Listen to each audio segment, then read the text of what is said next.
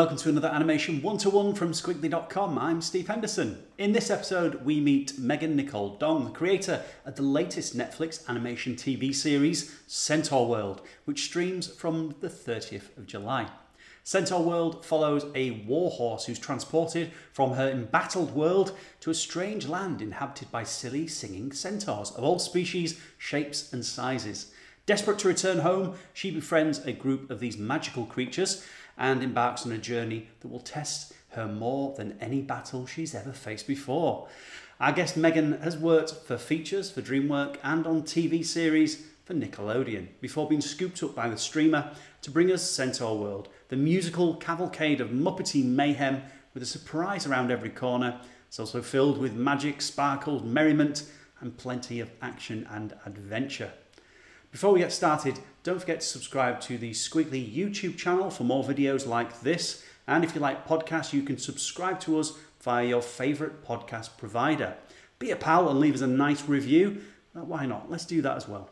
Uh, and whilst you think of something lovely to say in the review, let's head straight over to the interview with Centaur World creator Megan Nicole Dong.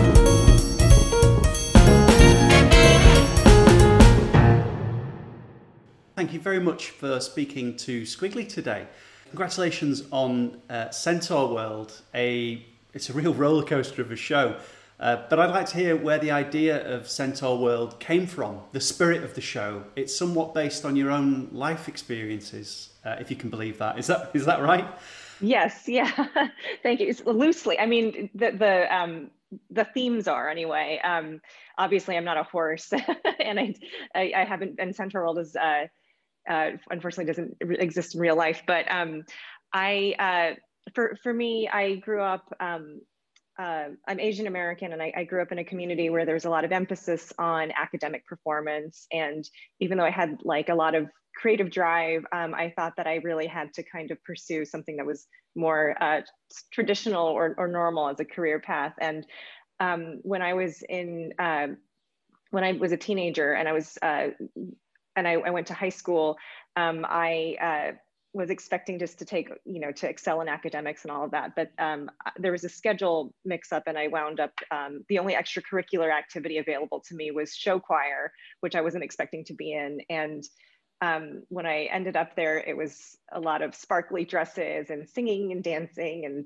jazz hands and, and musical theater, which um, which I loved to watch, but I wasn't confident in being a part of. Um, so I was really nervous and felt like I was going to not enjoy it. But um, over the course of that year, I just fell in love with it, fell in love with performing and, and really got into musicals and, and, and into musical theater. But um, more importantly, it sort of um, allowed me to to um, learn how to express myself more creatively and it gave me the confidence to pursue the arts i kind of knew then that music and and all of, of all of the right brain side of, of me were things that I really needed to pursue as a career. And um, I ended up going into animation as a result of that.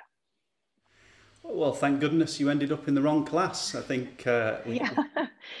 um, but as it relates to Centaur World, I really wanted to tell this, the story of someone who was a character that was more, you know, serious or thought there was only one way of doing things, who wound up in a world uh, that really kind of shook everything about her and and made her realize that it was you know all these other th- there were these other sides to her and um, meeting other characters that kind of changed her in that way.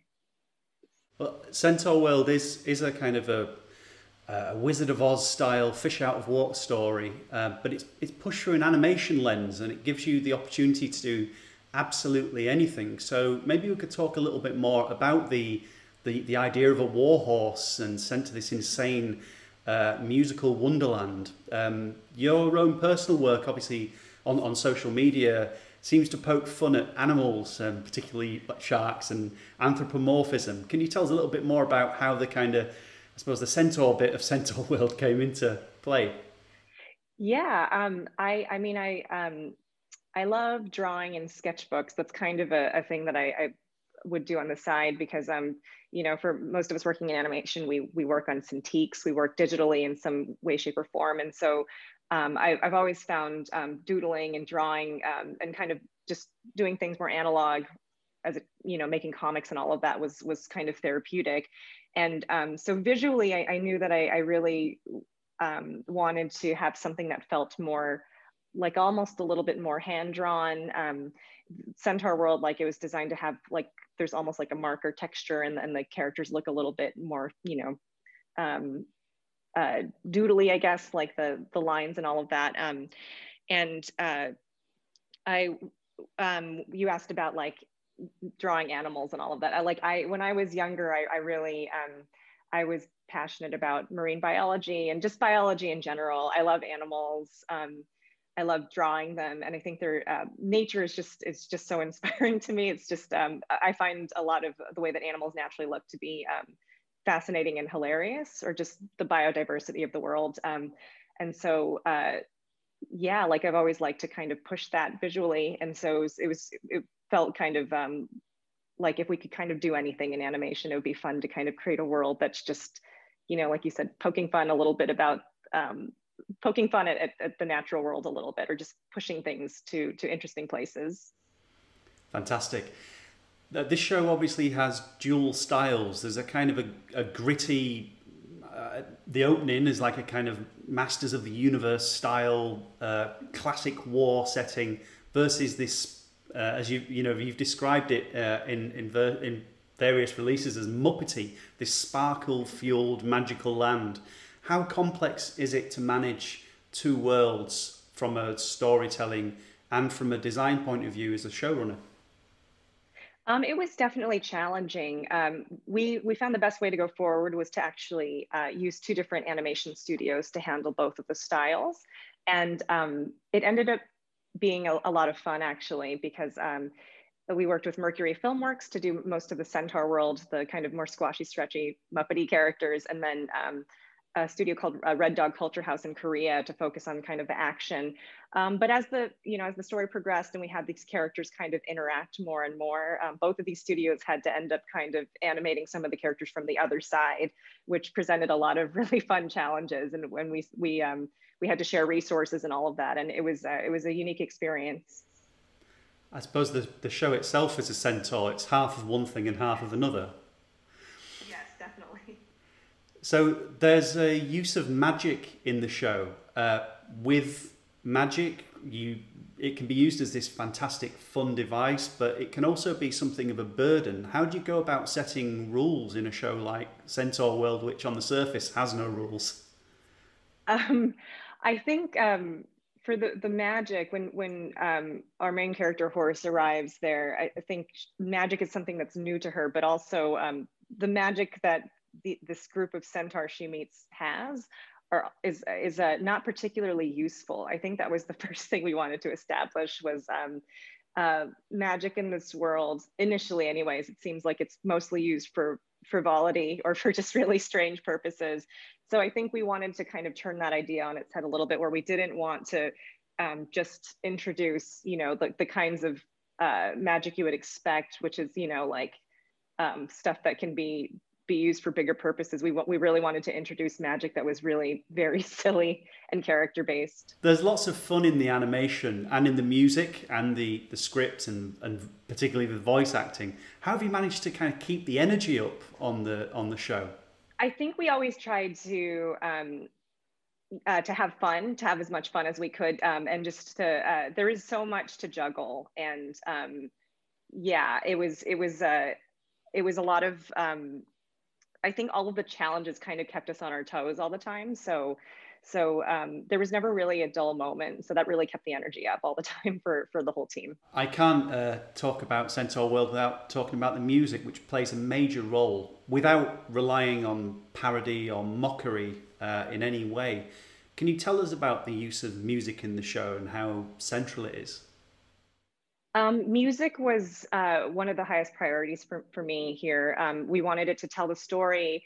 Um, and I wanted, uh, I, I, I, wanted there to be a lot of songs in every episode, but I didn't want there just to be songs for the sake of having songs. I wanted this each um, each, each, musical moment to really um, be narrative, to tell, uh, to to um, be character based, be, and, and to propel the story forward.